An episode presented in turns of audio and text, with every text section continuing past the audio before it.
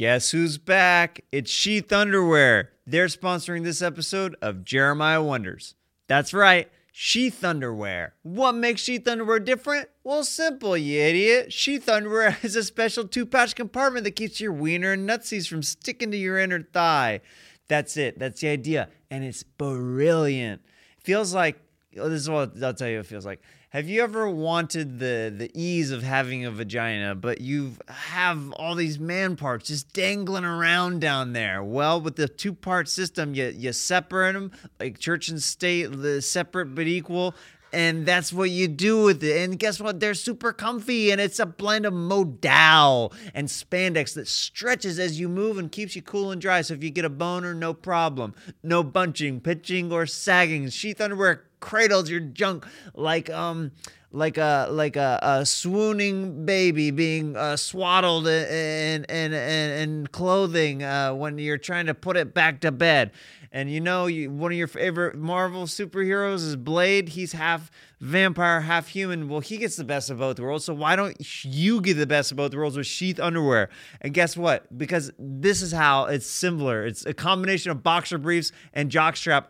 All the powers, none of the weaknesses, Sheath Underwear. The idea came from its founder, a U.S. Army soldier. We just celebrated Veterans Day. Thank you for your service, sir. Robert Patton, during his second tour in Iraq. And if it works in the sun-blasted deserts of Iraq, you know it'll work wherever you live. Support this awesome veteran-owned indie company whose founder is actually a fan of Jeremiah Wonders. Thank you, Robert. Go to SheathUnderwear.com and order with promo code SACS to get 20% off your first order and Sheath Underwear's 100% money-back guarantee. That's SheathUnderwear.com, promo code SACS, S-A-X. Support the show by going and supporting them. Get Sheath Underwear and let them support your balls like they support Jeremiah Wonders. Also, if your credit sucks... Then go to bridgecreditsolutions.com/sacks and get started today. My buddy JJ will help you out. You can call or text him at 212-660-2991. Basically, if you need your balls to be supported and you need your credit to be supported, then these ads are for you. I hope you're having a good start to your day. And I want to get into this episode of Jeremiah Wonders. I'm excited for this episode of Jeremiah Wonders. Am I on some kind of drug right now? Happiness. That's what I'm on right now because I'm excited to show you this episode with my pal, Sandy Danto. It's good to have a friend inside the studio that I could connect with, reconnect with over time. I haven't seen him since quarantine started and just joke around with and be a comedian again. So it was great. I think you'll really enjoy it. He's got a new album out. We discussed that. And make sure you're liking and commenting below on YouTube and reviewing on the iTunes and all the socials and maybe share with a friend. Anyway, guys, I got merch up at jeremiahwatkins.com. You know all that stuff. I love you guys. Thank you for the support. And without further ado, please welcome Sandy Danto to Jeremiah Wonders.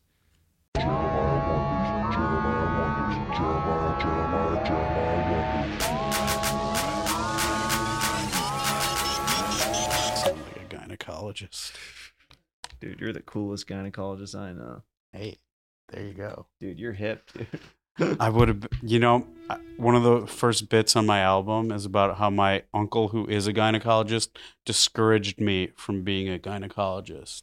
So if he maybe hadn't discouraged me, I would be the coolest gynecologist. That's a great character. He's the coolest gynecologist. Hey. You got some film on your vagina, but don't worry. I'm going to take care of it right away in the least creepy way. Are we recording? Don't worry. It's an indie film. I had to ask if we were recording so I could get that sweet riff in with Sandy Danto. We are recording the podcast right now. Yep. Sandy, are you okay with the headphones? Yeah, I just got a little... tangled. Oh, okay. And I had an entanglement. Okay. As they say. Oh, I don't think that's the... No? I don't think that's not what Jada Pinkett Smith had with... It wasn't headphones. Do you know what that is? She was sleeping with another man. Like in the same bed? Futon? I mean, I don't know their sleeping habits, but... Trundle? Isn't that... interesting that when you're sleep, you're like, I can't believe you're sleeping with another woman. Baby, I wasn't sleeping with her. I just had sex with her. No. Just sexual intercourse. Just sexual. We did not sleep a wink. We wouldn't go that intimate with each other. Would you have sex on a trundle bed? You don't hear about trundle beds too much anymore. You don't hear about truffle beds either. Ooh. Do you just think cheeses and oils just You're right. Do you think I had this thought the other day as I was perusing the truffle oil section of a high-end grocery store that I will not mention because they don't sponsor either of us, but I was looking at the truffle oil and I was thinking about the process in which truffles are found, and they have specific pigs that sniff out the truffles, and that's how they hunt for truffles. AKA my ex-wife. Me and her are part of the same species then. And I was thinking to myself, has a truffle pig ever been fed truffles, or have they ever been eaten? Have they ever eaten another pig that's cooked in truffle? Oh, like cannibal, like bacon, like oil, bacon, cheese burgers. Like truffle bacon cheeseburger, or truffle sausage. Hungry, dude.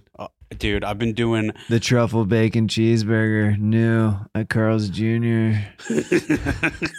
New at Carl's Jr. Why does he sound like he's got a sinus infection? He's definitely almost falling asleep. It's a great lane to be in the voiceover world. Hey, come to Home Depot. That doesn't work for Home Depot because that's like a get it done. Yeah, one. Yeah.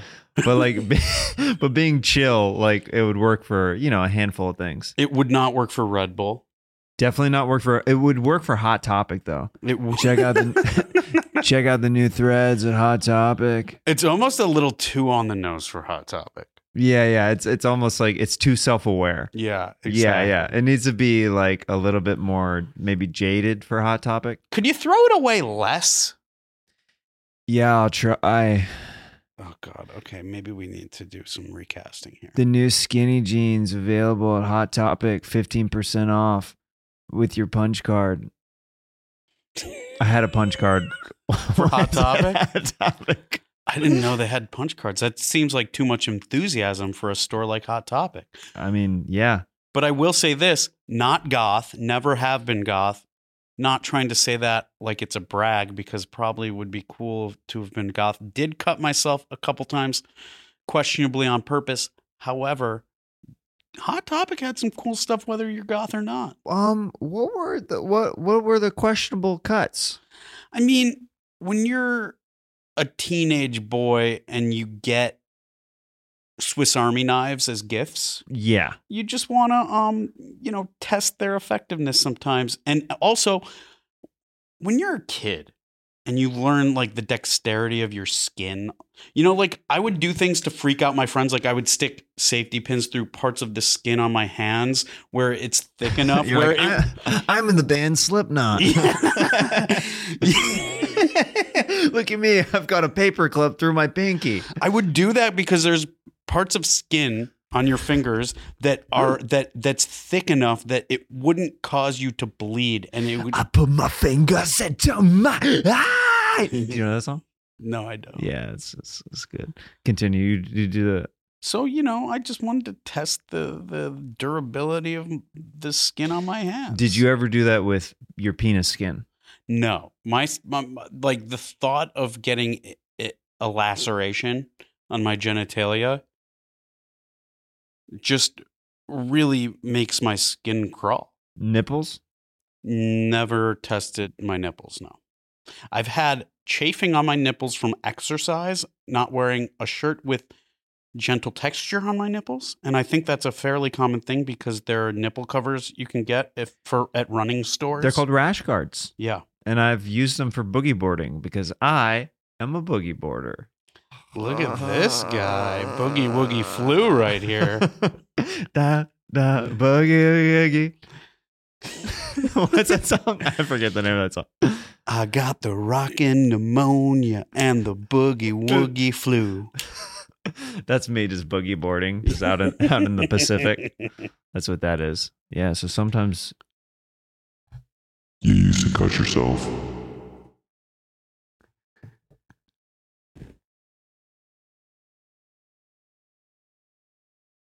Yes. That was a dramatic pause. That was a very dramatic pause, Sandy. What did it feel like? What did it feel like when you used to cut yourself, Sandy? I cut myself today, but not on purpose. I'm curious what effect you have on harm, because we were talking about self-harm. You know, self-harm gets a bad rap. I think it's important for us to, It feels good though, doesn't it? Oh, wow, yeah. Use these as your quick keys, these 9 squares on the inside, then you can have fun to your heart's content. Okay, cool. You sound like Earl Skagel. Oh, yeah. Oh, Eleanor. Dude, when was the last time you, listened to rap? Which effect is that? You want to be Earl? Dude, I've got a rat control issue in my place. I've got a rat infestation, brother. Listen up, man. I'm going to have to set some rat traps, because guess what? Daddy's out of control. I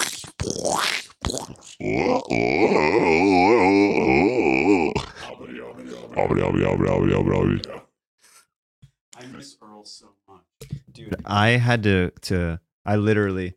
I called Earl like multiple times during the pandemic, and I couldn't get a hold of him. He went completely off the grid for a while. Dude, you gotta call my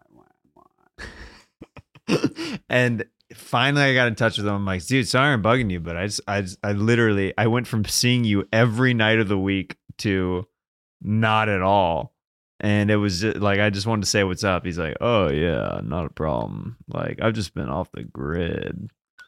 Been hiking and walking a lot, you know, taking the lowest around West Hollywood. I got my street team putting down inappropriate Earls and stencils. Now, hello. I've got a special guest.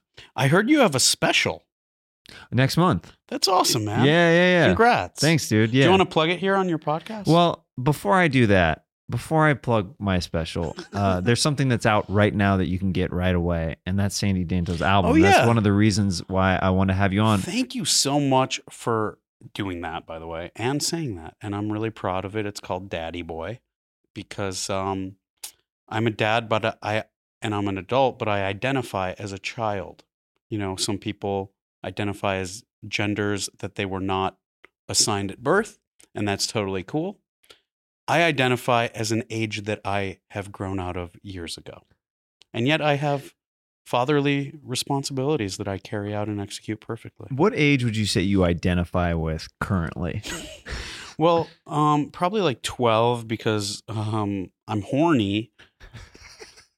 But I'm still childish. I play with toys. I cry if I don't get my way. Now, with your wife in the bedroom. Sometimes I poop my pants. Do you go, whoa, like every time, you know, you guys get naked together? Do you still like have that childlike wonderment? Sometimes she has to just, you know, the move where you put your finger in front of somebody's lips. Where to shut them up, I'm like, boobies, butt. Fudgina. I still call it a fudgina. Yeah, you haven't learned how to say the hard V yet. But I've learned how to touch the hard V. Whoa. Yeah, you have a baby, dude. I do have a baby. I should grow up already. Do you know the moment of conception? Well, we did a lot of fertility. It was not easy to get pregnant, and there are two possible moments of conception. It was either the sex that we had, high five, COVID high five, Can we get a wide of this? We're really far apart. We're actually in separate. We're actually in separate rooms. Yes, we are with plexiglass, just in case. Even though we're in separate rooms, there's still plexiglass around. And just in case a couple of German boys come around and take a dookie on us. I'm is this for the podcasters? I just wanted to squirt a quick poop on your plexi. Hey guys, it's Sandy Danto. Welcome to the Scheiser Cast, where I talk in a plexiglass booth while German boys poop on me. Hi, I'm a German boy, and I'm going to poop on Sandy. This is our weekly segment. Yes. Can you please get out of the plexiglass booth? You poop onto the booth, and I look at it from above, like it's actually happening, but I'm actually free from any fecal matter touching. Yeah, sure, whatever you want. Okay, cool. I'm glad that you're down for anything, because I have some other chores I might want you to do. Hey, I'm down to brown. Did you bring Lederhosen? Of course. Okay, we're good to go. Go throw those on, and I hope they've got a little butt flap. Yeah? Yeah. Okay, perfect. All right, we'll see you in a few minutes. Welcome to the Scheiser Cast. I'm about to get pooped on, and nothing excites me more. My father said I was leader chosen. Do you want me to poop now or after I do another joke? Let's hear another joke. Okay, well, you know the Berlin Wall? Yes. Is it like they're sponsored by Vans now? Like, what's going on? Because that wall is down. It's been off, buddy. That thing's gone. Welcome back to the Scheiser Podcast. I'm Sunday's co-host. Guten. I'm on an October quest for you to poop on me. I see what you did there. I like it very much. Guten is actually just the word for good in German. Very, very, very, very well. Where is that? What is, if Guten is good, what is Tag? Tag? Toucan. Good token? Toucan. Good Toucan. Okay. Of it's Tag? Not, yeah, like Guten Tag. Guten Tag. Isn't that what you guys say? Oh, I saw too much like... You're so silly. That's Tag, okay? The Tag is like, you're it, buddy. Yes. Those are two very different things. So if you say it phonetically a little bit differently, I'm going to tell you what it means differently than the other word. Does that make sense to you? You said like Tag, like an American, okay? But Tag, that's completely different. Oh, yeah. Tag. I could see how it got lost in translation. American tone, very hard to read. German, you can tell when people are being... Now, do you want me to poop like now or later? Well, let's get a little background. Let's get a little backstory, if you will. What have you had to eat? He made a rear end joke. I understand what he's saying now. I had Cinnamon Toast Crunch for breakfast. Okay. That guy, I mean, that mascot, not one of the favorite mascots, the old chef man. No? Really, people really look over him. What's they saying about the cereal mascots? You know... Cereal mascots, one of the few fields where there is diversity. It may not be ethnic diversity, although, you know, you got Count Chocula, but there's just species diversity. You got Toucan lots of animals. Sam. Exactly, Toucan Sam. You got Tony the Tiger. Tony Stiggers, yes. You got Snap, Crackle, and Pop, who are elves, I believe. I believe they are from some kind of elven family. I believe so. Okay. Yes. Okay. Captain Crunch and the Cinnamon Toast Crunch guy, probably brothers. If Captain Crunch came on this... They both have the same last name. If Captain Crunch came on this podcast, the Scheiser Podcast, we would call him a rear admiral. Because he's going to poop for us. It's a Scheiser Podcast for Sandy and Guten. Anyway, there's lots of cereal mascots, yes. Lots of them. I mean, as you said, so there's vampires, there's animals, there's old men, old white men. Mostly old white men, yeah. We need to correct that. I mean, seriously. Like, what's going on with all these old white mascots? That will, where's the overweight, ethnic... characters. There are several overweight old patriarchal white men in the cereal mascot industry, but I think there's this thing that this is why we have this weird movement in the world right now of alt-right and Trumpism, because there needs to be a correction, no doubt, but maybe not an overcorrection. So I think people feel threatened because they're afraid of an overcorrection, when in reality, there does need to be a correction. But, you know, unless you've, you know, sexually assaulted somebody or abused your power, maybe you shouldn't be overcorrected or seen. Or, you know, maybe it's just your time. Like Captain Crunch has had his time.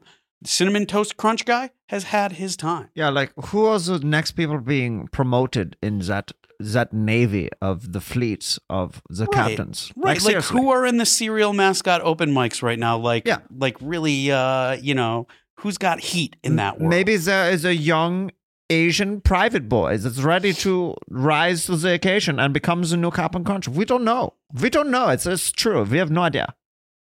I am with you on this. And, you know, wasn't sure what the woke level of Germany is. And it looks like you're pretty woke. We're pretty woke. Now, I will say we're pretty woke. Very woke. Now open up that butt flap of those lederhosen and let's see the poop. All right.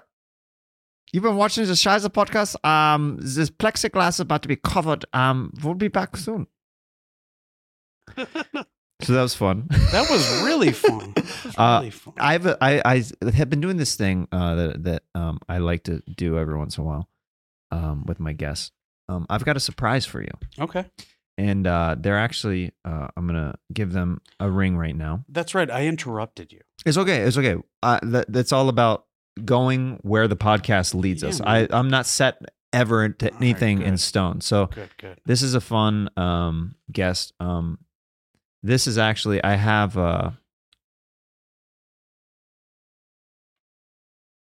it's Sandy Danto that is actually going to be calling to talk to Sandy Danto right now. We'll see if they pick up. Hey, Sandy Danto, Kim Sandy Danto,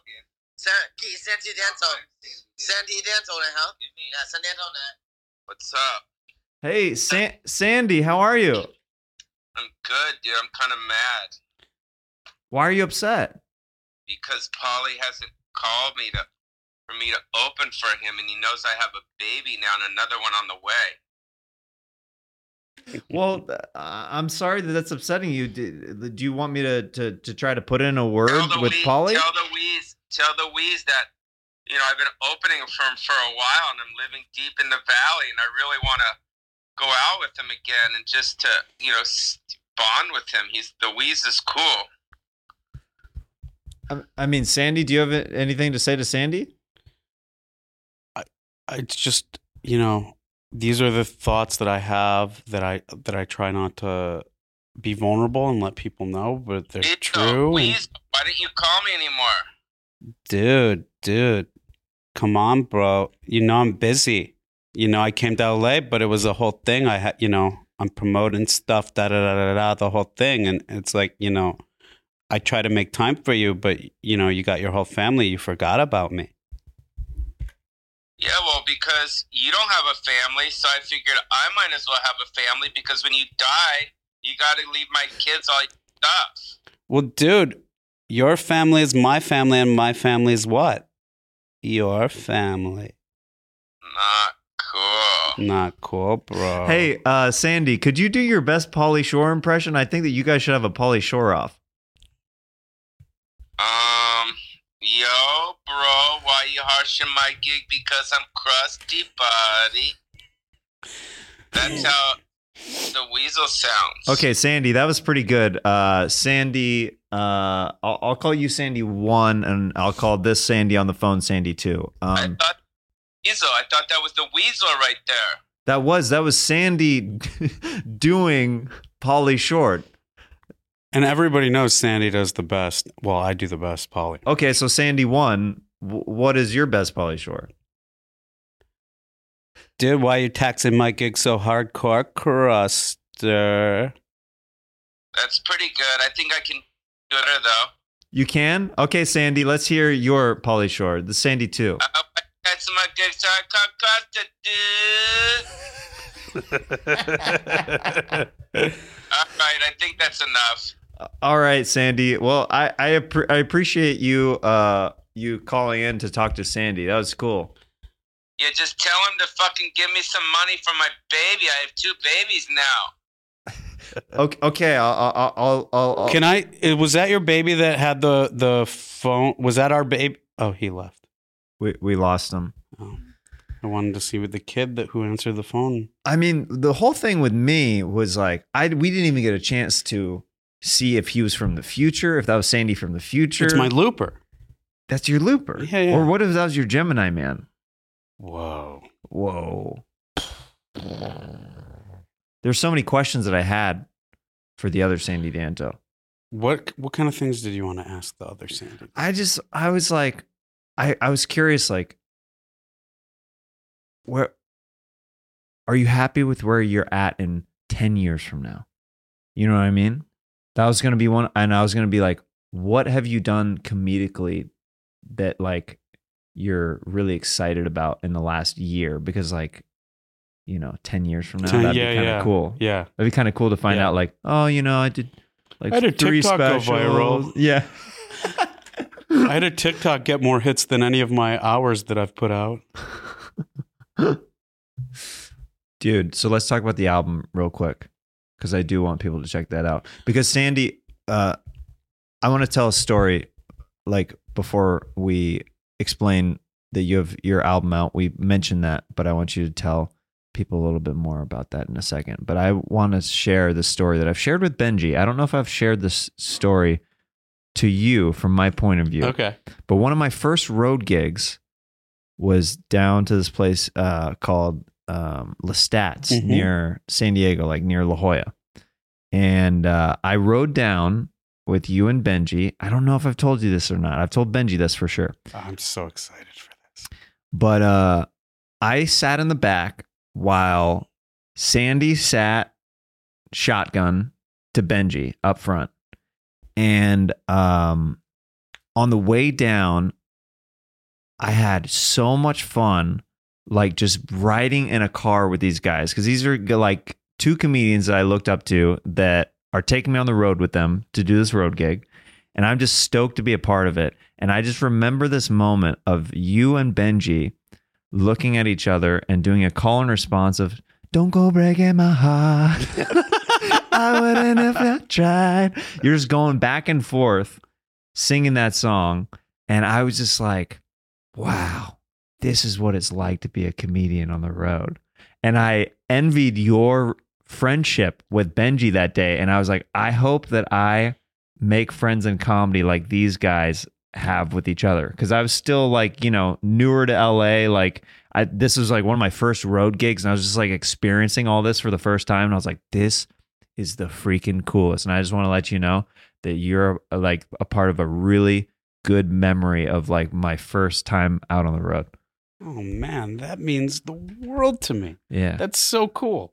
I love hearing stuff like that. And I remember that gig. That was really fun. And I remember, okay, this is going to sound weird, but I remember my first impression of you. I was like, this guy's goofy and I like him. But I was living with Dan Madonia at the time.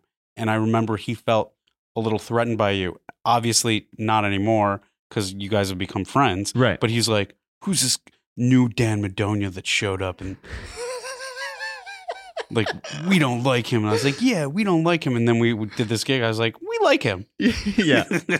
Well, I, at the time, because you were both just blonde with long hair. That was Dan pretty and much I it. Were both long, tall haired, blonde, tall guys, which a couple gigs that I did, we legit got confused by people. I get that like, with Sandro. Yep. I get that with Billy Bonnell. I get that with Greg Santos. Somebody tried to recite one of my jokes that they liked back to me, and they're like, dude, it's crazy that your mom does porn. And I was like, big pardon? And they're like, yeah, that joke that you do about your mom, like with like, you know, dressing up and stuff. I was like, what are you talking about? And then like I pieced it together later on that they thought that I was Dan Madonia. And I was like, oh. I've gotten DMs and messages about shows that Sandra was booked on because they thought, like, vice versa. And there were people who have said, so I'll see you next week on the show. And it was Sandro. And same with Billy. And there was one time with Greg Santos as well. It's very strange. Yeah, right? Yeah. Because you're like, comedically, we're all so different. Yes. Yeah. But it's just like a surface level, like slightly, yeah. Could you imagine, though, if somebody showed up on the comedy scene that looked similar? You know, it's not like we look alike. We just kind of like fit a broad description. I'll try to see if I can find it in my Facebook feed or Instagram. But there's a great picture that we took. Of the four of us. Me and Dan mm-hmm. and you and Sandro mm-hmm. all standing next to each other. And it's pretty funny. It's great. Yeah, I love it. But how weird would it be if somebody showed up that looked vaguely like you? Yeah. You know, like vague characteristics, but then their comedy was like yours too. That would be rough. That would be real. Because like yours and Dan's comedy couldn't be more different. Oh, for sure. And mine and Sandro's, you know, I think we have similar like enjoyment of dry delivery, but that's like his whole thing is a lot of that, and mm-hmm. I've got like little bits and pieces of it sprinkled in. By the way, you have one of my favorite recent heckler videos that I've seen. That was, I think it was filmed out at the Ontario Improv. Oh yeah. It's so good. If you haven't checked it out, I'll try to include this somewhere in this video, like either in the upper corner or comment in the YouTube feed. Oh, you know how to do that? Yeah. Wow. Yeah. You're like the younger part of the millennials. I'm the older part where I'm just like, wow, how do you put a link inside of a YouTube video? We'll try to put it in the upper corner if I can find that. But you... Basically, a fight broke out while you were freaking joking around with this dude, and the footage that you were able to get from other people's cell phones in the audience is absolutely insane. Like, I want this video. I want you guys to watch it because I think it deserves to have millions upon millions of views. Thank you. It is crazy, and I just want to give a shout out to the Comedy Store because without my years, you know, when it was towards the end of this era when you showed up, but when I started working there in 2006 and 7, end of 2006, early 2007, it was just sparse audiences, mm-hmm. Belligerent at times, just anything could happen. And it really battle tests you and trains you for anything to happen. And this incident you're talking about was probably an example of all the training leading up to this moment and happening. This is like your SAT test in comedy. It literally was like, what are you going to do when A, B, C, D, E, F, and G happen all at once? And how do you handle it? And how do you still remain funny with all of this craziness going on? I was like half expecting somebody to hand me an award when I got off stage. Yeah. No, I'm just kidding. But or like be questioned by the police, more likely. Yeah. It's crazy because from the moment I started this podcast, I've had trouble with the headphones, and I'm still struggling. Make them comfy. No. I want it to be a bit at this point. I got on, it was the last show of a weekend where I was featuring for Bobby Lee. And we both headline, mm-hmm. but we also do a lot of work featuring and opening. And another thing you learn at the Comedy Store and the Improv a lot is like how to best fit in the show. Like you're not always just going up there like in fifth and sixth gear, like flooring it. You gotta feel out the room. You gotta do what's best for the show. Yeah. And the last thing you want to do, especially if you're one of the openers for a headliner that you're friends with, that's awesome, is derail the show. And it's the last show of a Thursday to Sunday run or a Friday to Sunday run. Okay? Right. And Sunday night, these guys were heckling. Chelsea Skidmore was up there, and his name is escaping me. Why can't I think of Matt from Venice Underground? Why can't I think of his last name right now? Devlin. Matt Devlin, yeah. Mm-hmm. I love them both. They're both great people and comics, and these guys were just heckling and talking really loud, like in the second row the whole time they got up. And I didn't go up there on a mission to take them down or single them out, but I'm just going to do my own thing, and I'm going to try to diffuse the situation. Sure. I go up there 30 seconds in, and they're trying to fight me. I go up because it's in Ontario, California. A lot of people think that it was in Canada. Not in Canada. Yeah. It's part of the OC. It's part Inland Empire. Sorry, Inland Empire, which is kind of adjacent to the OC. Like yes, east, further from the coast, which more industrial area. OC is a little bit more hoity-toity in some areas, mm-hmm. and then Ontario. This is, as you'll see in the video, there's more working folk that that attend in Ontario. Salt of the earth types. Yeah. So. I'd been going up probably as of like the Saturday show, been going up and been like, hey, Ontario, beautiful to be here. Who here's on vacation? And it would get a big laugh because everyone knows Ontario is like an industrial town. Right. And they have an airport. So it's like, who's flying into Ontario and staying in Ontario? So, you know, the humor, even though I had to explain the joke, they got it there in context because they know about Ontario. I don't imagine too many of the listeners have visited Ontario. And that's what the joke was about. And these two guys raised their hand. And I was like, oh, cool. Where are you visiting from? And they start flashing gang signs at me. I was like, I thought they were joking around. Yeah. It's like, oh shit, you guys are in a gang? That's hard. I'll fuck you, bro. Which is my go-to if I'm trying to move on from crowd work and get back into my bits line. Right. I'll fuck you, bro. Not even gay, just sick of waking up by myself, you know? And yeah, it's like, yeah. Which, dude, the response that the crowd gives when you say that to these gangbangers is so priceless, because quickly you find out as a comedian that these guys are not messing around.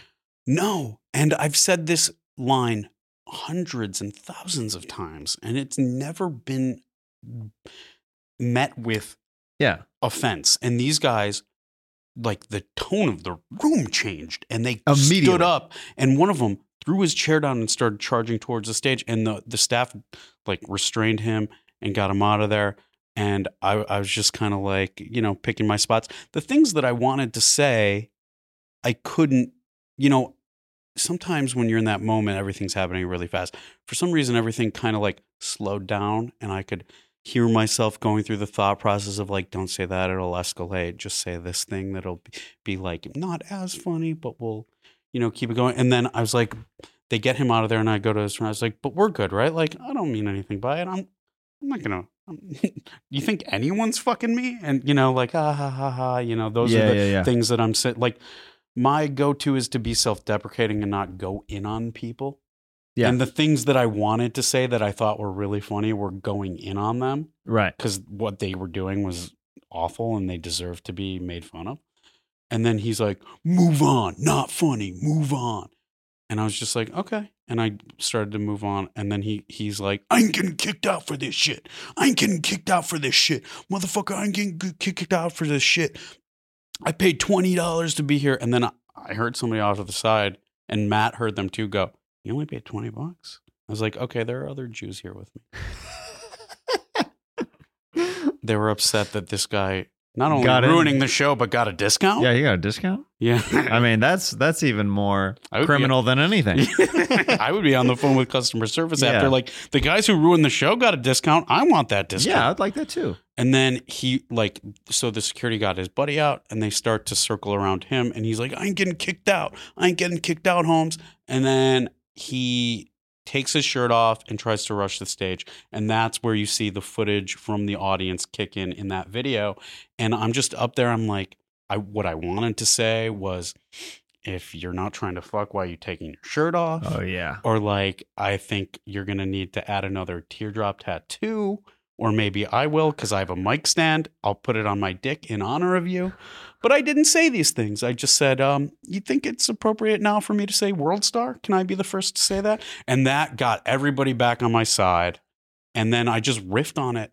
This is, you got to understand, this is like, this can't be more than like set? 4 or 5 minutes in. And you have to, you have to do the first 5 minutes of my set. And you have to do how much longer after this?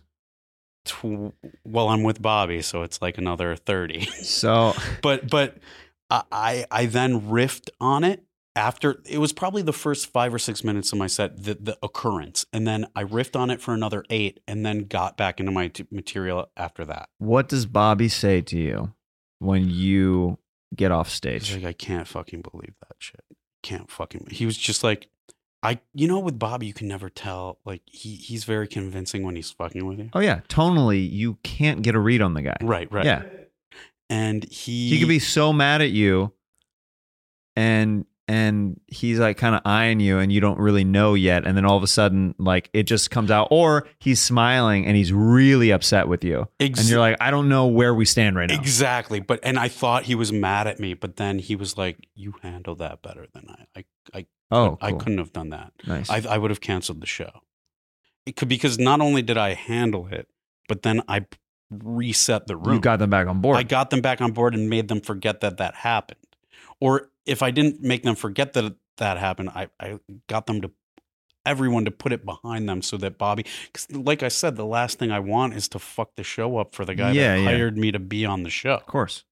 So the craziest part was that my mom and my brother happened to be in town because it was my daughter's first birthday, and they were sitting right behind that party.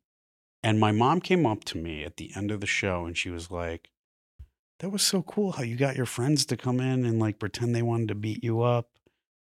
People don't understand sometimes. Like, well, this is just how I've abused my mom. This is what she has come to expect from me. That you have bits planned for everything? Yeah, I would. Did you prank your family a lot as a kid? Yeah, more or less. What's a good prank that you had as a kid, like on your family? Mom, having a keg party while you're out of town is just a prank. It's just I did it on purpose. Would you do keg parties when they're out of town? Yeah. Would they come back and see? Would the house be wrecked and stuff like that? No, I would always clean up. But like sometimes the garage would smell like cigarette smoke for a week or two, you know? Yeah. There would be, unimportant. I mean, there was a couple parties where bookshelves got broken, but those are sanctioned parties when they were in town. We were reading like crazy, dude. It was insane. We went ham on the bookshelf. It was BYOB, but not beers. Straight up Bugs Dog biographies. BYOBB. Yeah. But then we stuck around there for like an hour and a half after just to make sure that no one was waiting around. But, and what the staff told me was that they had been pulled over and arrested in the parking lot. Dang. Whew. So, I'll always have that hanging over my shoulder. That's good. Yeah. All of a sudden, you like roll up to Ontario again. And you see like some signs flashed out of nowhere. You're like, I mean, I don't know if I'll ever do a gig there again. I've been waiting for you. Oh my god! I don't know if I would ever fly out of there again. I'll drive through. That's about it. Right. I mean, just out of caution, not fear. Like it's just who knows what happens to these guys. The news reached out to me about doing a piece about it, but I just had no interest in like making the club look bad. Do you think that would have made the club look bad?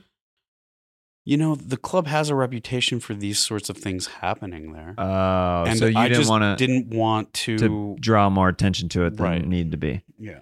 Yeah, that would have been a hard call. That would have been a hard call for me as a comedian because I would have been like, yeah, I know. There's a clip.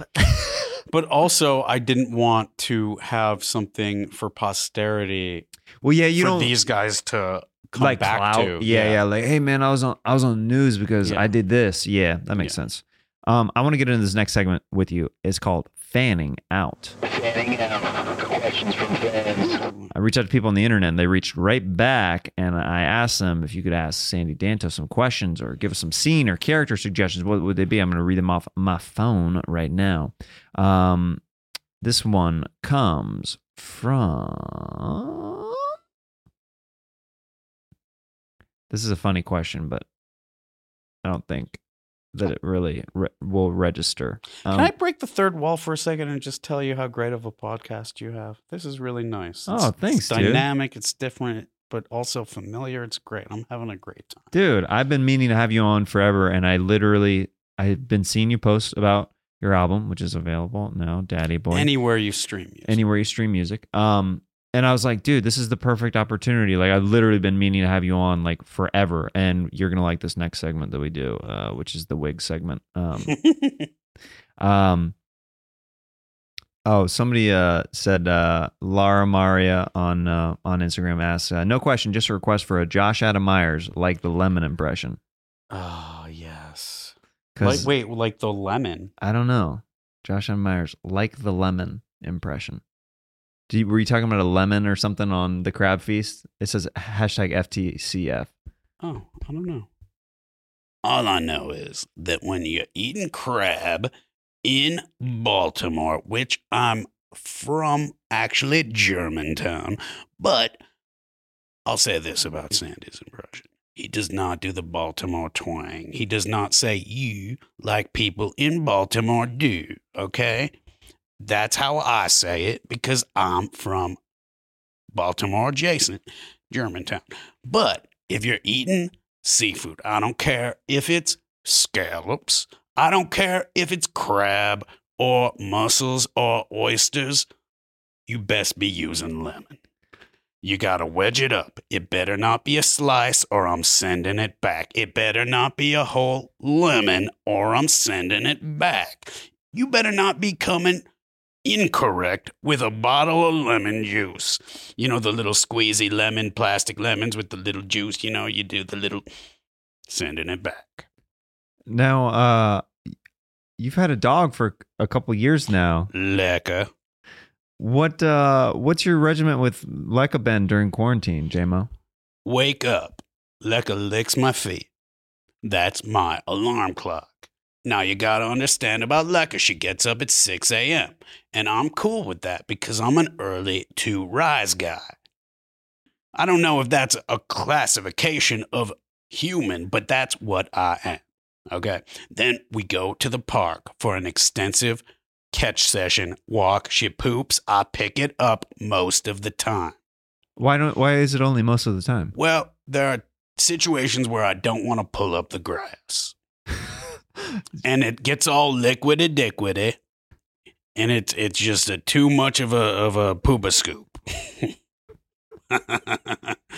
I'm not there to pull up grass at a public park. I'm here to get ass at the public park. Well, J-Mo, it's nice been talking to you. Store sessions this weekend.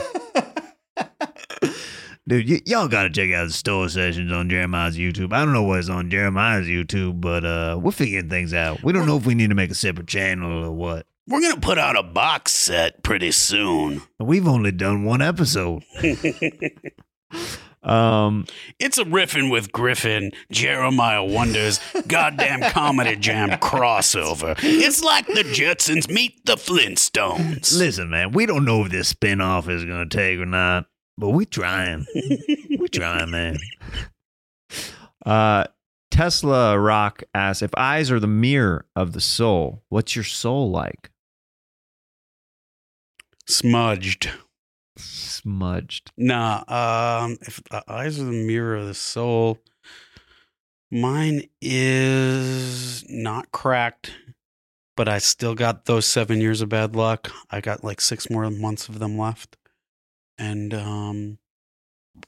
other than that, pretty clear and funhousey. You know, you'll see a different version of yourself in them. Oh, I like elongated, that. Both horizontally and vertically. Might be a little distorted. Yeah. Okay. This one comes from Possible Raymond 7 on Instagram. What's your favorite dinosaur? Well, that is a great question. And my daughter just started saying dinosaur and like understanding what they are. And so I was trying to tell her about different funny dinosaurs. And I realized I don't know too many. Like there's the classic Triceratops, Tyrannosaurus Rex, mm-hmm. Raptor, Pterodactyl. And I think mine is probably pterodactyl because of the spelling of the name. And can you do that for us right now? I think it's like P-T-E-R-Y-D-A. I'm way off. Way off. Yeah, no one can spell. You know what? It was an amazing feat when I figured out how to consistently spell Wednesday and diarrhea. Those are two very hard words to spell all the time. Once you are at the adult place in your life where you stop Googling diarrhea just to spell check, then things are good. Things are going good for you. You feel pretty smart. Googling diarrhea is going to be my follow-up album name. I couldn't even Google pterodactyl because it would be like, did you mean psoriasis? Do you have a skin problem? Here are some dermatologists. Listen, man, Googling diarrhea just went triple platinum. It went beyond platinum that they're just calling it diarrhea. It's the status it reaches when it's triple, dipple platinum. Did you hear Beyonce's new album went diarrhea? It's got the runs. It's got all the fixings for the best thing ever. Oh yeah. So you one of I'm so I've known Sandy for a long time now, and there's certain comedians that I have on the show that are just friends or just acquaintances, or I'm more a fan, or like I'm like a genuine, like I'm a good mixture of all the above. Like one of my favorite things that you've done, I'm complimenting you a lot this episode, but I haven't seen you in person in a long time. So I'm just very excited to see your smiling face. Your John Belushi screen test. Oh, thank you. Yeah, that you did. This was a long time ago. Probably what? Around the time we met, like nine, ten years ago. Yeah. 9, 10 years ago. Yeah. And it is so good for anybody who is a fan of Belushi or of Saturday Night Live or whatever. Sandy's got a lot of great impressions. This one, I was actually mad when they did the National Lampoon doc. And I did not see you in that because I'm like, come on. I know. I've got a lot of National Lampoon connections. That was my first job in comedy. Yeah. I worked at National Lampoon, and I'm pretty sure I got hired. I got out of college. I got an internship there, and I'm pretty sure they hired me on full time just because I look like Belushi. Yeah. Which was awesome. I mean, it's fantastic. Another video that you need to check out from Sandy. Maybe Put it in the corner. Maybe I'll try to put it in the corner. Listen, man, don't put Lecca in the corner. She don't respond too well, all right? But I forget even the reason why you were bringing that up. Compliments of me because you haven't seen me in a while. You said you have different people on the show that you're friends with or fans of, and I'm a combination of some. Can we roll the tape back and hear that again? Because it made me feel so warm inside. I'm a fan of Sandy outside of being his friend, and that was another thing that I just wanted you guys to check out outside of his album, other stuff. Anyway, I've been plugging you. Let's get into this next segment. I forget where my head was headed, it's a free form. Right. That's what's fun about this. It's free form, whatever. This next segment is called Wig. Wig. Now in this segment, Sandy, there's a box of wigs here. Yeah. You can choose one for me. I can choose one for you. Ooh. I think that I want to put you in this because I think that it will be a funny contrast to. Yep. Okay, so now we're going to figure out who these two people are. Okay. But what I'm sensing could be happening is that you are the king and you want me to become the prince and you want me to eventually become the king of the family, but I have other intentions. you know, I can tell that you have other intentions. And I was feeling that thing too, because I definitely look regal. Regal as fuck. And I feel super like regal. My name is King Cornelius. Okay, you're King Cornelius. What do you think my name is? I think that your name is Prince Jehovah. Prince Jehovah? No. Maybe Prince Insignius. Prince Insignius, okay. Yeah.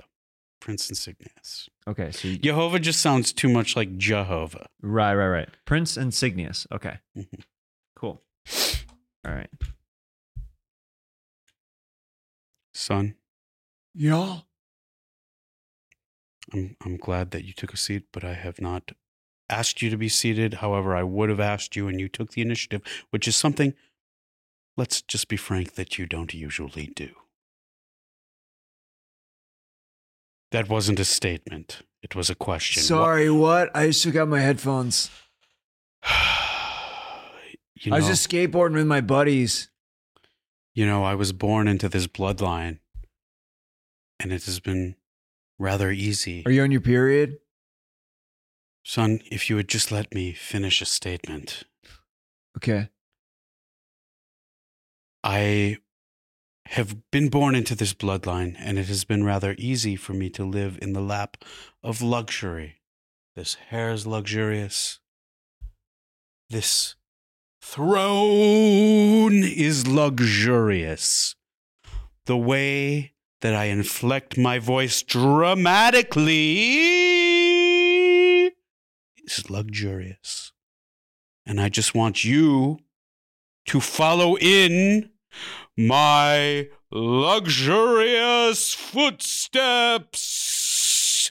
And yet you're skateboarding and not taking initiative, usually, other than when you just sat down. Okay, so can I, like, for the luxury, keep that part? But, like, I figured I kind of do my own thing for the other parts. What do you think about that? When you are royalty, my boy, when you are royalty! Well, I've got royal trucks on my skateboard, so that's pretty cool. I'm not talking about the family business of skateboard trucks! Of course you would have the family's skateboard trucks. Always represented, dude. Thank you for repping the family's skateboard trucks. However, when you are a part of a royal family such as ours, you need to not just do your own thing. So you need to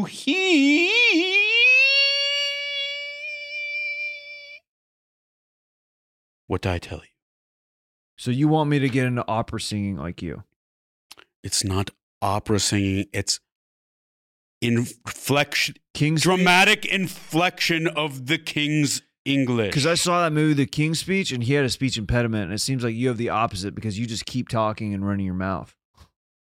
This insolence and insubordination will be tolerated, but won't be appreciated by your father, King Cornelius. Well, Prince Insignius here, you just gave me full permission to keep on doing it. You just said that you wouldn't appreciate it, so I'm going to keep on doing it because you said it would be tolerated.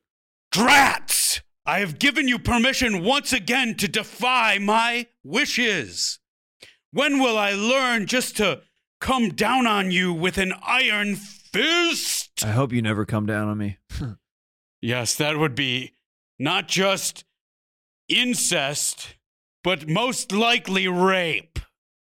And that has not ever been tolerated since like maybe 13 years ago in our family. But usually rape is in royal families pretty highly tolerated, but 13 years ago we decided no longer rape will be tolerated in our royal family. So it's no longer tolerated, but was it appreciated?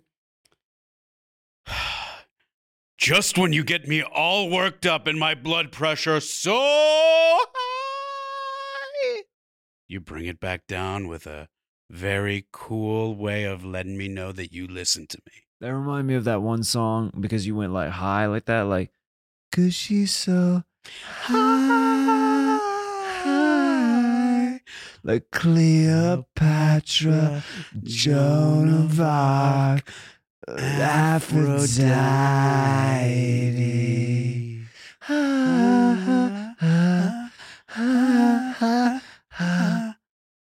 Son, we've always been able to bond over pop songs from the early 2000s. And while I have called you here today to chide you over not living the life that I see fit for you, you've won me over, and while it will be tolerated, you're just one step closer to being appreciated. But not yet! I don't appreciate it! I want you to do as I say! What do you want me to do? Sit on a throne and speak in dramatic inflections and not rape and not incest and just be adored by my royal subjects. I don't know what kings are supposed to do. We're not technically part of the government, but we're royal, so we have power, but we don't really do anything. I'm not even sure. I'm just being told that you're not doing what kings are doing, and if I die, you get to be king, and so I don't really even understand, like, if what you're doing is wrong or not. Yeah, I mean, you just made incest a verb, so it's clear that you don't know too much about being a king. You said don't incest. I've never used that. I've never heard a word used that way. Like I didn't know that you could make something verbal like that. Like, don't, hey son, don't incest. Like, I didn't know that it was that popular in our family that you made it a verb. Incest is popular in any royal family. It's all about bloodlines. But you're right, it's not usually used in that context. But it is fun to use it as a verb. You have to admit that. Incest as a verb is pretty chill. Hey, don't incest. Yeah, hey. Maybe we should record a PSA for all our royal subjects to not incest. Okay. Hey, I'm Prince Insignius. And I'm King Cornelius. And we're here to tell you, don't incest your family. Incest is not only wrong by law, but it could result in pregnancies with complications and children who have poor immune systems and problems with their development. I have a poor immune system, and developmentally, I'm fragile because I am an incest baby. Yes, I incested with my second cousin because she is who I was arranged to marry, and he is the result of being incested. And while we are lucky that he is not developmentally challenged, he will not do as I say. So now you must do as I say and not incest. Don't incest, because it's not the best. Don't incest, because I'm King Cornelius. And I'm Prince Insignius, and you just watched a father and son PSA.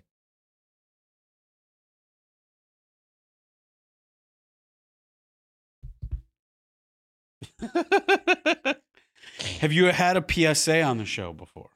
Not like that. Not a don't incest. You know, there should be more don't incest PSAs, because I constantly, usually posted by Josh Wolf, see headlines of incest. And not only that, but there's like, if you ever happen to, and I only once in a while do this, look at porn sites, lots of incest. Big category. Yeah, it's a big category. And we need to maybe just like let the public know to not incest. You love that wig, dude. I love this wig. It fits you, though. It's really strong. It is. I think I want to dye my hair this color. Who were, just curious, before we get into this last segment, who were some of the people who you were door guys with? Because it's like, it's a pretty talented group of comics who they're all doing fun stuff these days. Yeah, man. I had a great class. You know, I came to the store when it was the dark period, the dark ages there, but here are the guys. I started working there because I got in from graduating the internship program with Pauly Shore. I interned for Pauly. Were you in the documentary? Yeah. Yeah, right? A little bit. Like one or two episodes, right? Yeah, yeah. Yeah. And then they showed the pictures in the back with Stephen Wright, and mine's right next to his. And I got to say, man, like, you don't get to choose where your name's painted on the wall or where your headshot goes, but he's one of my favorite all-time comedians, like top five. And so having my picture next to his at the Comedy Store is really, really cool. And especially that they showed it on the documentary. But that's also a situation like my dad and Mike Binder grew up. And so he interviewed me for that, which was really cool and fortunate for me.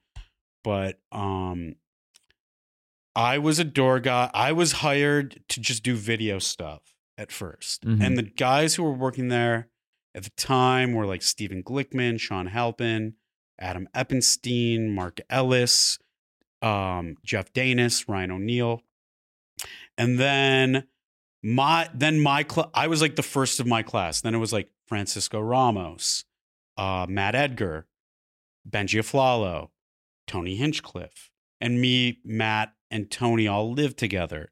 And then Dan Madonia later. And then Adam Ray did phones. Rick Glassman did phones. Jade Catapretta, I got her a job as a bartender and a waitress. Who am I leaving out of that group? Because I know I'm leaving someone out. You know, there are people that, you know, I don't know if they're still doing comedy or they, you know, they've just lost. I don't think I realized that Adam and Rick did phones. Yeah. That's pretty funny. They did phones. Yeah. I know I'm leaving someone and I'm going to feel really bad for leaving them out, but I can't remember off the top of my head who else there was. Benji, and me and Benji and Matt and Tony all got pretty tight. Sure. And and Francisco and Adam too, but like Willie, was he in that scene? Willie, yes. Willie, yeah. I do not want to leave Willie out. Willie, yes. Yeah. Willie was actually for a day my intern at National Lampoon, which is really funny. Really? Yeah. That's awesome. So funny. Yeah. I'm trying to think who else. Who did we do potluck with?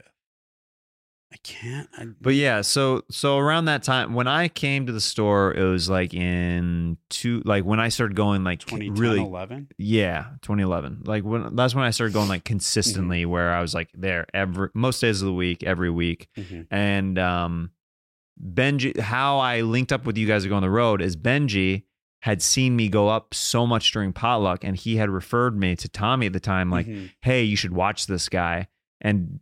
I owe a lot of my early spots to Benji and Tony because they would put me up on potluck mm-hmm. and be like, you're going to want to watch this guy. And you know what? That's high praise because they followed in this tradition that when we were in potluck, Jeff Danis and Ryan O'Neill were the hosts and they're most brutal. Of the time. Nick Youssef also hosted and Mark Ellis, but Jeff and Ryan were brutally honest super, super funny. They were mean and really funny about it. And Benji and Tony carried on that tradition. And they were really funny. Which I think was kind of the last of those potluck for hosts, sure. Because like it changed. The culture after changed. That. Yeah. But you know what? That's kind of what you need a little bit because there are a lot of people that show up for potluck who are good. But there are a lot of people who show up for potluck who think they're good. And they need that. Weathering to like Marino was another mean host. Yes, Marino was mean, but he was like much more approachable and like nice in real life. Whereas like I was just hanging out with Marino in New York. Like I was literally I got to see Marino and I got to see Punky out in New York. So awesome. Like and it was so amazing to just. Especially to see Punky like doing what she's doing now, like with SNL, it's like it's so cool to see the arc behind that. Yeah, yeah, that's an amazing story. That is so cool. Yeah, man. So for you to show up there and for those two guys to recommend you, I'm not sure there were very many others that they did that for. Yeah, no, speaks volumes. I was grateful. Yeah, I made sure that I did different sets every week. That was the main. That was like a key thing. You know what? That is interesting because that is something that does get rewarded there. But if you think about it in retrospect, and you're a new comic, you should really be just practicing the stuff that is the best and try to get it to work even better. Oh, right? For sure. For sure. What I would do is like I would do different stuff, and then the stuff that would work out of that, I would Frankenstein different sets together for weeks later, where it's like, oh, this is another brand new set. You know what I mean? Yeah. Yeah. That's a good way to do it. When you started, there were two nights of potluck. Sunday and Monday, which is huge. The best. Yeah. Man, back in those days, I got so many spots just because those two, and then I would get two, maybe three more. Mm-hmm. Oh, I miss that. I miss just doing comedy. Yeah. I'm like a little, I can tell like riffing with you and doing characters, I'm a little rusty, but it's still like, feels so good just to do it. Oh, oh, it's so nice right there. Yeah, it's like losing your virginity all over again. I mean, that's the best thing that you could say about this podcast. Yeah. It's like losing your virginity all over again. Yeah, it feels so good. It feels so good to be here. It's great. So wait, you asked me who I was a door guy. Yeah, so you were with that crew, and you were there at like Doc Willis. Is one of the guys. Oh, yeah, man. Yeah, yeah. He was there before me, but he, you know, like was there after me too. I love Doc. I miss Doc. He's great, yeah. Yeah. So when I was a video guy and when I became like a door guy, Mac Lindsay was a door guy then with me. But none of those guys liked me because I got brought in by Pauly, and Tommy told everybody that I was Pauly's spy, so everyone was just indifferent. I didn't get hazed, but I also was not treated with any warmth. Just that sentence alone is just like so ridiculous just to listen to that. Unbelievable. Yeah, so you know, the talent coordinator said that I was Pauly's spy, so people didn't like me at first.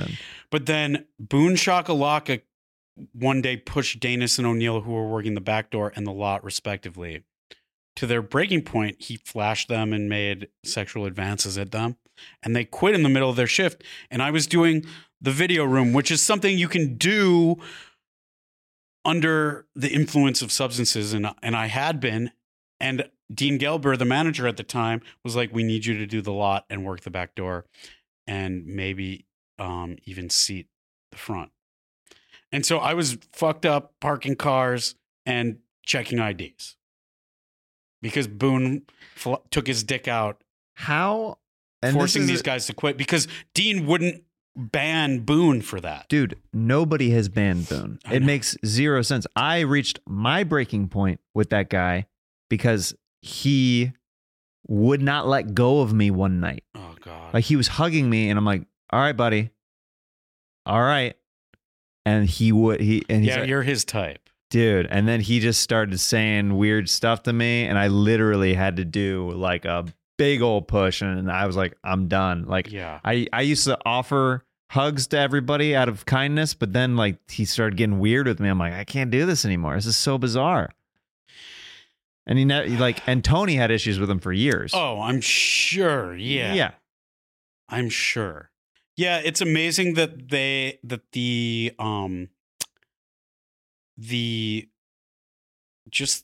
way things are there is that a sexual predator who sells stolen merchandise is allowed to just have free reign of the place. There have been a lot of reforms there since I got there, and that is just one that will never happen. It's bizarre. It's one of the things of the Comedy Store where it's like, oh, okay, yeah, you get to roam free of every room, like carte blanche. So that, I mean, if you're listening and you are a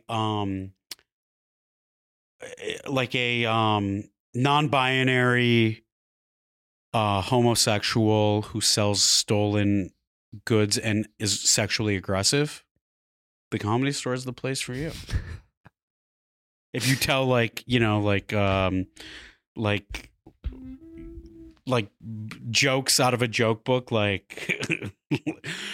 What's 12 inches wide? What's 12 inches long and wide? Yeah. Not a damn thing.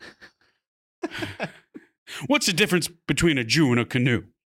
A Jew tips. I mean, a canoe tips. Yeah. He's doing the woke versions of the jokes. Yeah, that's funny. What's 12 inches long and wide? Some penises, but not all. Tony would always yell, bread, Boone. Bread, a loaf of bread. Oh, that's great. Let's get into this final segment of the podcast. It's called Sax Talk. Oh, Sax Talk. Now, Sandy's going to share a story of a sexual encounter. I'm going to play some sweet, sweet sax along with him. Whenever you're ready, I will follow you along, my friend. I'm trying to think of the right one. I've had some pretty wacky sexual escapades here. Okay, so for my spring break junior year of college, I went to Amsterdam.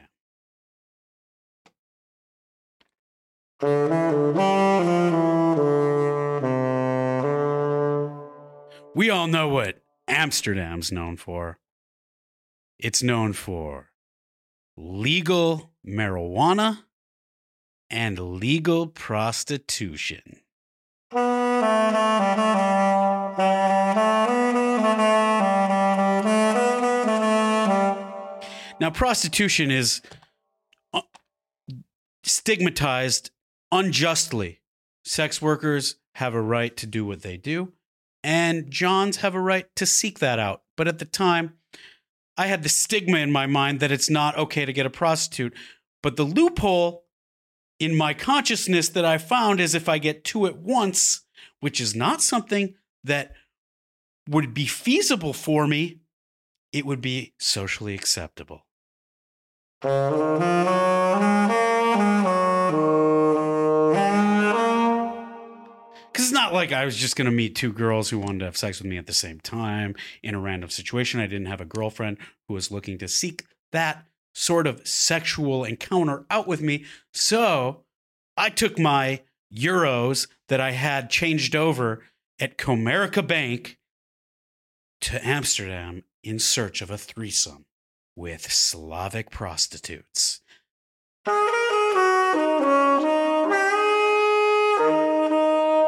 I got nice and drunk and nice and high, and I went searching through the windows of the red light district in Amsterdam. And I found two in one room, and I knocked on the door and I said, "Can I have you both?" I was not familiar with the term upselling.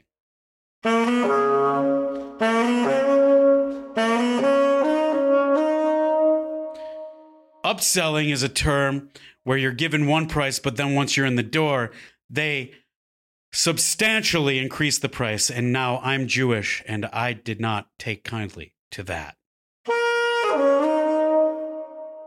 There was an argument that ensued with language disparities where I was trying to negotiate the price that was given to me at the time of entry, and they insisted that I pay double that.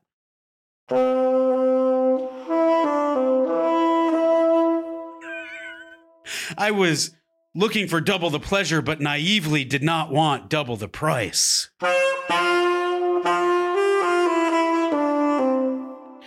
Now, as a Jew, nice price negotiation does arouse me, but this time it did not, because when we finally got down to what I had paid for, it was just a very flaccid hand job.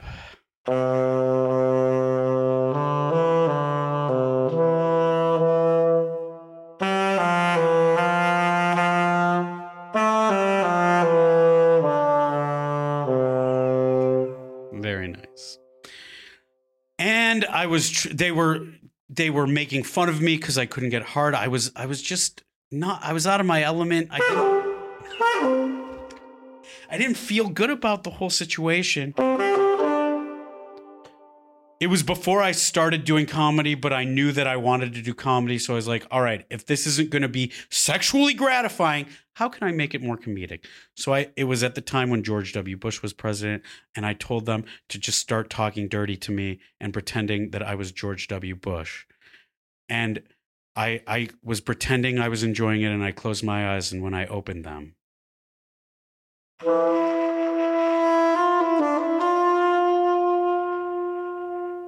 they had taken out a long, double-sided black dildo.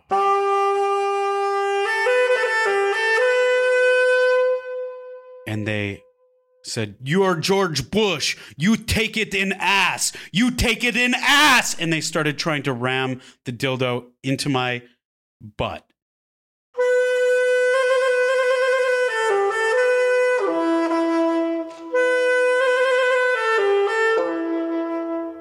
And then I had to try to wrestle the dildo away from them with my pants around my ankles.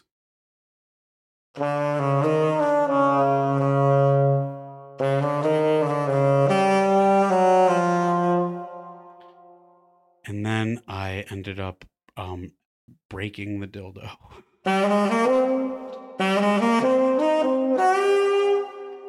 Which caused another price negotiation because they wanted to be reimbursed for the damaged merchandise.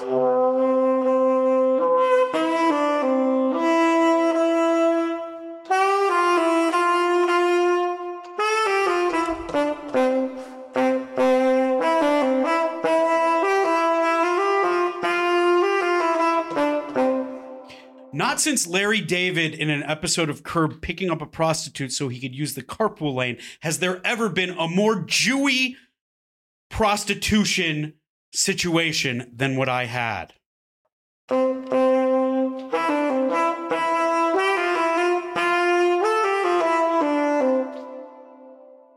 They were trying to hold, I was wearing a beanie, they took it off my head and they were holding it hostage until I gave them the money.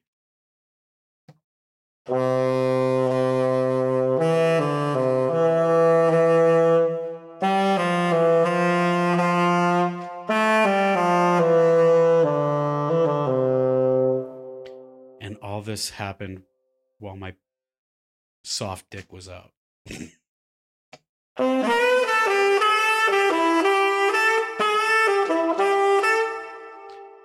That day, no one had an orgasm. No one in Amsterdam, no one in Europe, no one in the entire world. And I went to a transsexual, transvestite, cross-dressing bar and got blackout drunk.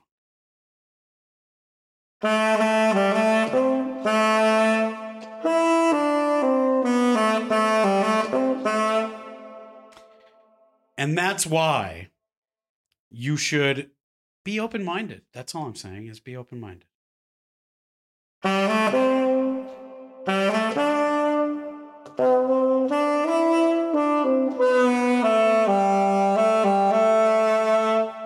And if you're going to get a prostitute, know that, you know, the price tag isn't necessarily what it's going to cost.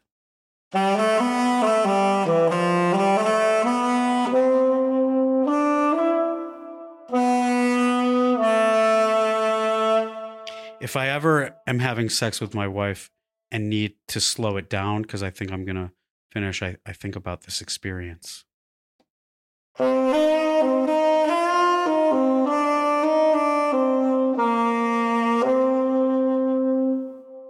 And then I finish right away. Featuring Sandy Danto. Featuring Sandy Danto. I get on SNL telling that story. That's my audition. That's your audition tape. Hey, Punky, can you pass this clip from Jeremiah Wonders? Yeah, along? I just described something very strange with Slavic horrors.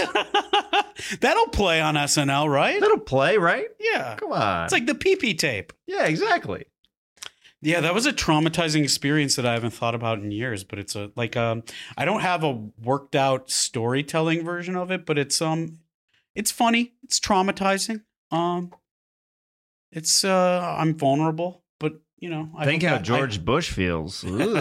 They were like, you're George Bush. You suck. The whole world hates you. Now come. Like, well, yikes. It was so weird.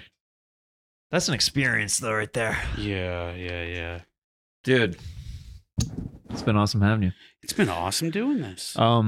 So people can get your album, Daddy Boy, on all streaming platforms right now, so check that out with Sandy Danto. I mentioned a couple other videos, his John Belushi screen test, and then his Heckler video. So just give Sandy a good old YouTube search and... It's been amazing having you, dude. Anything else you want to plug while you're on? A movie of mine just came out called Tar. Heck yeah. My podcast, MFers, a parenting podcast, which I'm excited to have you on very soon. Yeah. As soon as possible. You'll have to give me some good old advice on the pod. For sure. Let's do it as soon as your special comes out. Yeah, that'd be great. Which, you know, your special, I understand you did it in a very unique way. You did like a family reunion. It's called Family Reunion. I shot it back in Kansas City, and the premise behind it is basically I walked out on stage and I wasn't aware how my family had been sat, and they were in my, on the left-hand side was my mom and her new husband, my stepdad, and then on the right side was my dad and his new wife, my stepmom. Oh my God. And then my brother and his wife are in the middle of the crowd. So I'm literally surrounded by family. That's the worst. And friends from my past, which I also were seeing people from high school, hadn't seen in 10 plus years, front row, that I was like, and as you know, that is such a different performance experience. I refuse to perform in that circumstance. Anytime anybody I know comes to a show, they have to be sitting where I cannot see them. Exactly. So since I got surprised by that, I'm like, oh, I have to let other people experience what I experienced, because it ended up being fun. And I interviewed my family about it and stuff like that. And that's throughout awesome. The special. So yeah, it's a lot of fun. I want to do one. I used to live next to a parrot store, and I want to do one, maybe like a 15-minute, 20-minute thing where I'm performing for all parrots. Heck yeah. And it's, and they're like heckling me, and I'm doing crowd work with them. And they repeat everything. So I'll be like, where are you from? Where are you from? Where are you from? Stop mocking me. Stop mocking me. So MFers is a parenting podcast. Tar. I'm going to be on a new show on Jewish Life TV called The Word. They're trying to like go for something hip. It's actually a really fun show to do. We make fun of verses from the Bible. You know, it's not like heavy-handed religious, but, you know, who the fuck gets Jewish Life TV? I don't know, but it's a fun show if you happen to come across that. And I'm in the Comedy Store documentary. I got my album, Daddy Boy. And, you know, just follow me on social media at Sandy Danto. That's about it. A lot of good things happening, dude. Well, I miss seeing you in person, so I'm really glad that we got to hang and riff today and catch up. And love you, dude. Thanks so much for doing the show. Thank you. This was awesome.